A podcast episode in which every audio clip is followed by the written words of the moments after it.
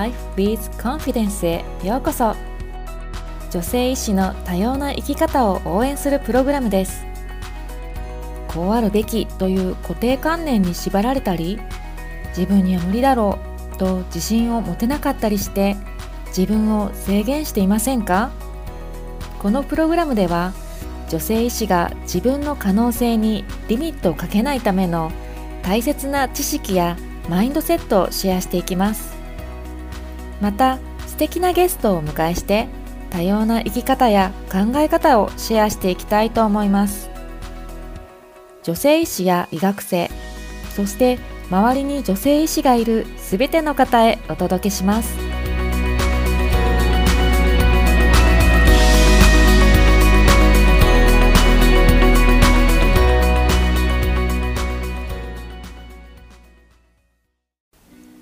Joy of Life with Confidence へようこそ。ナビゲーターのマリです。このポッドキャストを見つけて聞いてくださって本当にありがとうございます。つい先日この番組の総視聴数が500回を超えました。私こんなにたくさんの方が聞いてくださるとは思ってなかったんですよ。テーマが何しろ女性医師の生き方という超ニッチなテーマだったので聞いてくれる人がいるということはやっぱり続ける意味があるんだというモチベーションになりました。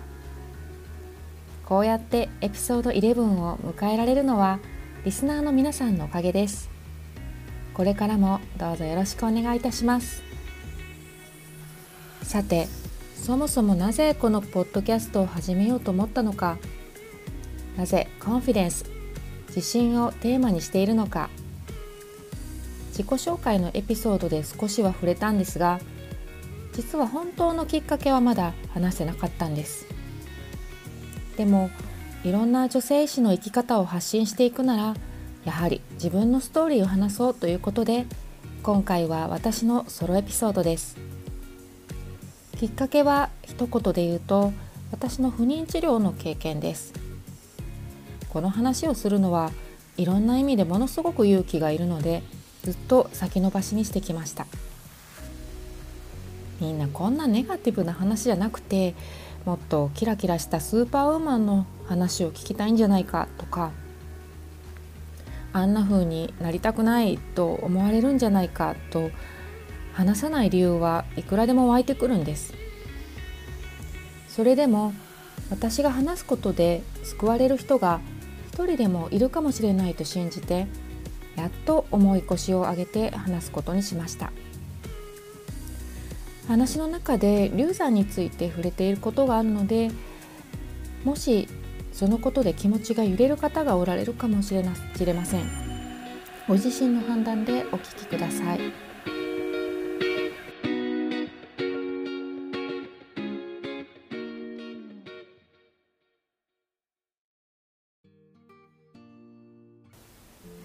私は仕事も家庭も充実したワーキングママになるのが昔の理想だったんですね。あんまり口に出しては言わなかったけど子供がいる家庭を作りたいと思っていて20代の頃から研修医後期研修医と忙しく働きながらも漠然とそう考えてました。今から考えると、まあ、結構保守的で固定観念に縛られたレールの上しか考えてなくてまたそういう自覚もなかったです。でも結婚の時点で理想からは結構出遅れました。漠然と考えているだけで全然行動を起こさなかったんですよね。それでも34歳の時に今の夫に出会って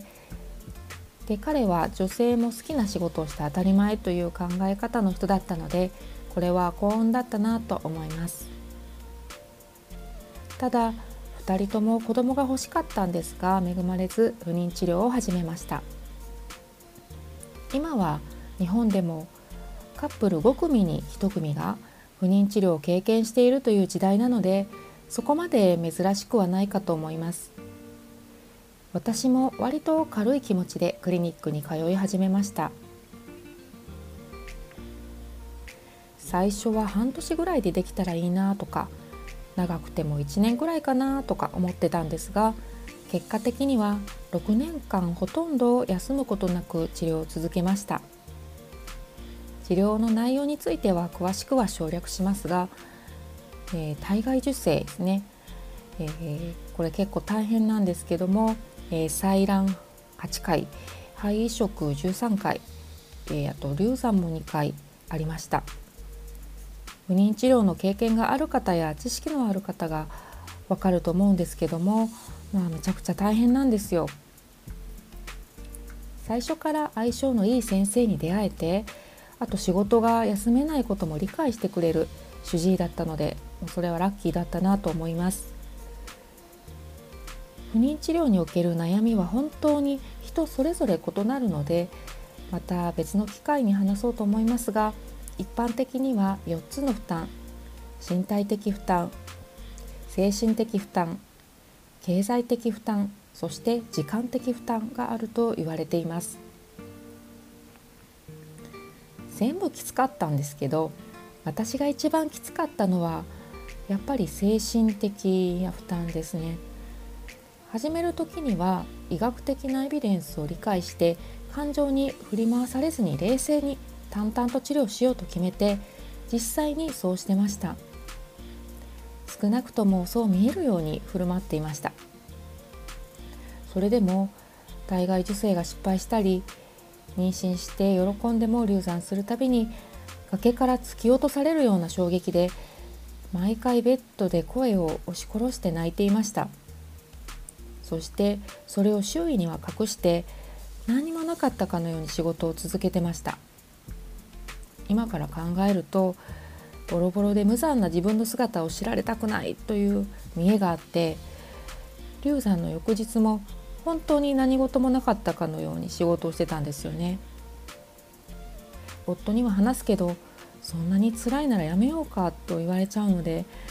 なかなか心の奥のこうドロドロしたところっていうのは話せなかったです。仕事と治療の両立という悩みもありました。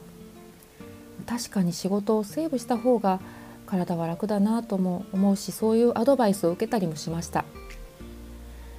治療と両立できるような職場に移動した方がいいのかもという気持ちとやっぱり自分のやりたい仕事を外れたくないという気持ちで毎日葛藤してました。それに仕事に救われているのも事実だったんです。やっぱり医師というのは自分にとってのアイデンティティそのものだったので不妊治療の結果がダメでも仕事に集中していれば気持ちは紛れるしあと患者さんからの感謝とか私はあとずっと研修医の指導に関わってたんですが研修医の先生たちの成長にいつも救われていました。もうこのまま研修医のお母さんでもいいかなと思うこともありました。それでも不妊治療のために医師としての自己研鑽の時間を削らざるを得なくてでそうなるとキャリアアップや自己成長が制限された気がしてさすがに6年間も同じことの繰り返しで年だけ取っていくような状態にもすごくストレスを感じていました。今まで何でも努力してこう結果を出してきたっていう人生だったので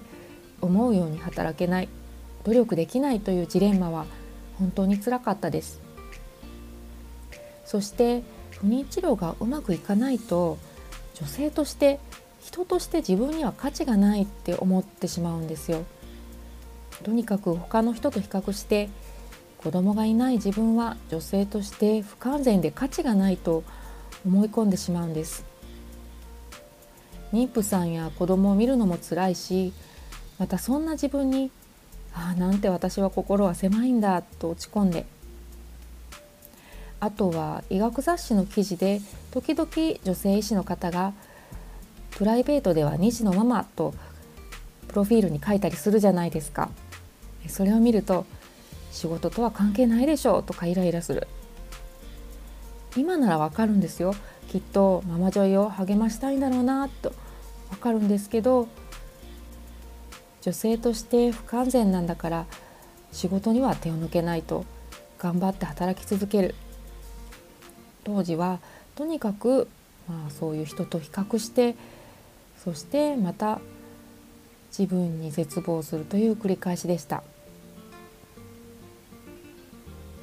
よく不妊治療は出口の見えないトンネルにいるみたいだと表現されるんですけどもともと自己肯定感が低かった私にとってのイメージはトンネルどころじゃない。普通の道を歩いていたつもりが突然ものすごい深い真っ暗な井戸みたいな穴に落ちてどんなにもがいても地上に戻れないっていうイメージ。真っ暗だけど時々はるか上の地上からちらちら光が見えて子供がいる人たちの姿が見えるんですよ。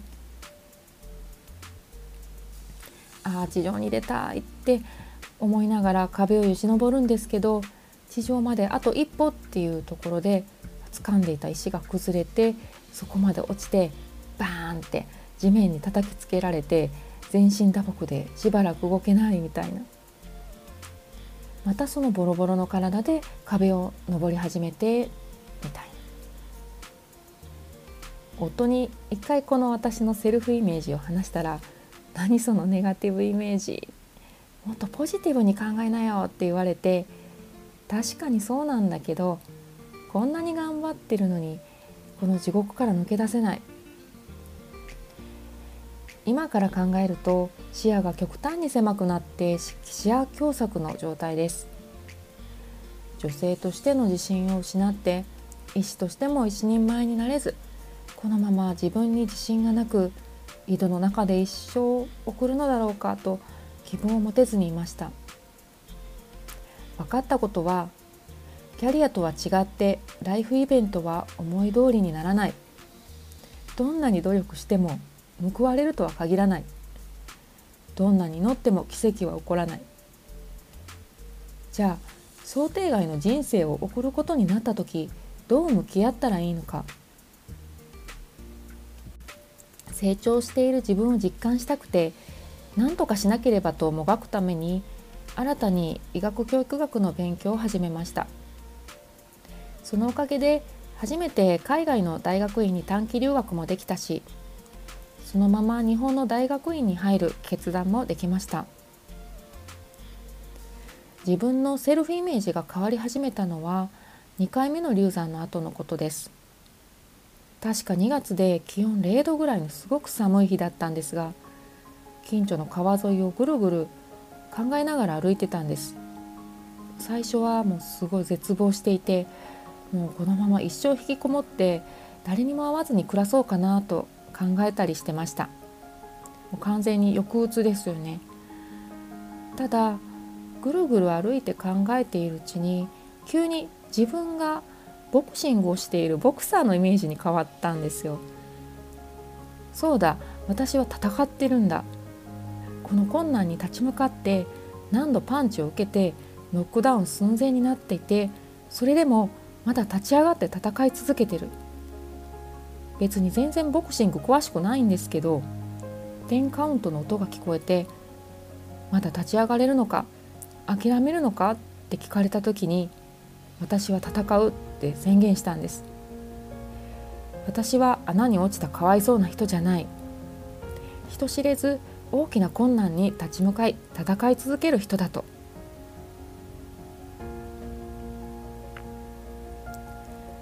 不妊治療を始めて5年目頃から治療の終わりを考えなければいけない状況になって特別養子縁組について真剣に検討するようになりました。本で養子縁組について勉強していた時にあなたはお腹を痛める代わりに心を痛めてきた。親になる資格は十分にあるという言葉に救われました。特別養子縁組を斡旋する NPO 法人がいくつかあるんですけれどもいろんな説明会に夫婦で行ってで実際に養子縁組をしたご家族に会って話を聞いているうちに将来を前向きに考えられるようになりました。そしてお互いの親を説得して養子縁組を申し込むことにしました。また同時期に受精卵の遺伝子検査を受けたんですけども全部の卵に遺伝子異常があるという結果が出ました。その時初めてああ本当に無理なんだなと心から納得しました。子供を諦められる日なんてもう一生来ないと思い込んでたんですけども自分の中でああ全てやりきったっていう満足な気持ちが湧いてなんだかつきものが落ちたかのような突然別世界に来たような感覚でした。特別養子縁組の面接を申し込む直前に主治医の先生からもう一回だけやり方を変えて体外受精をトライしたいと提案されました、まあ、どうせダメだって分かってるけど、まあ、お世話になった先生のために最後に1回ぐらいやってもいいか。くらいの感覚で最後と決めた治療で妊娠しました。すでに気持ちの整理がついていたのでまあ流産しても仕方がないかなと思ってましたが、まあ、結果的にはそのまま出産に至りました。もし流産していたら特別養子縁組を目指していただろうと思います。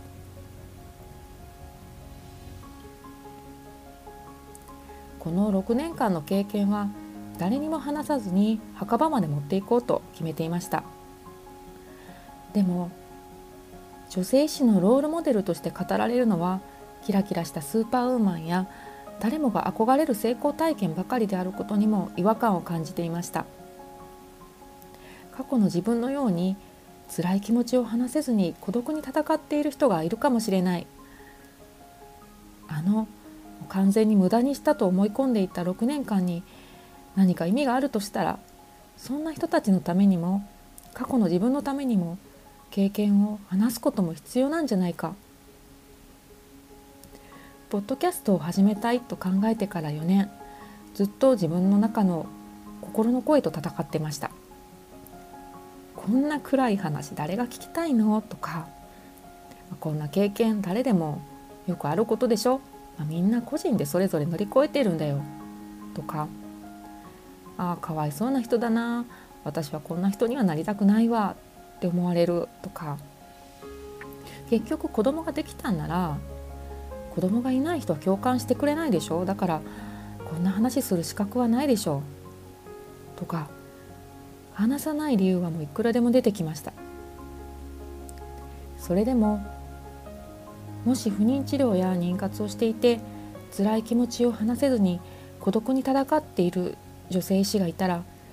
話を聞いてあげたい。私はベッドで声を押し殺して泣いていたけどその人には全部吐き出して思い切り泣いてほしい。話すことを決意してから私の内面は大きく変わりました。例えば以前はこう考えてたんです。奇跡は起こるかもしれない。努力は報われるはず。だから感情を殺して頑張り続けようって思ってました。そして完璧主義で自分の弱さをさらけ出すのがすごく怖かった。医師として女性としてレールから外れたらかっこ悪い。そう思ってました。今はこう考えています。奇跡は起こらないかもしれない。努力は報われないこともある。それでも欠陥だらけでも傷だらけでも生きていく。これから何が起ころうとそれが自分だと言える。辛い経験辛い体験も含めてマイノリティやコンプレックスは武器になる。壁にぶつかったことがない人よりも壁にぶつかり苦しんだ経験がある人こそ価値があると。そして人生には正解がないことを学びました。そして自分と違う人生を送っている女性医師を自然に応援できるようになりました。もし今同じように心を痛めている人がいたら届けたい言葉があります。あなたは人知れず大きな困難と戦っている強い人です。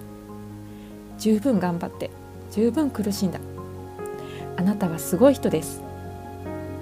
今のままのあなたでパーフェクト。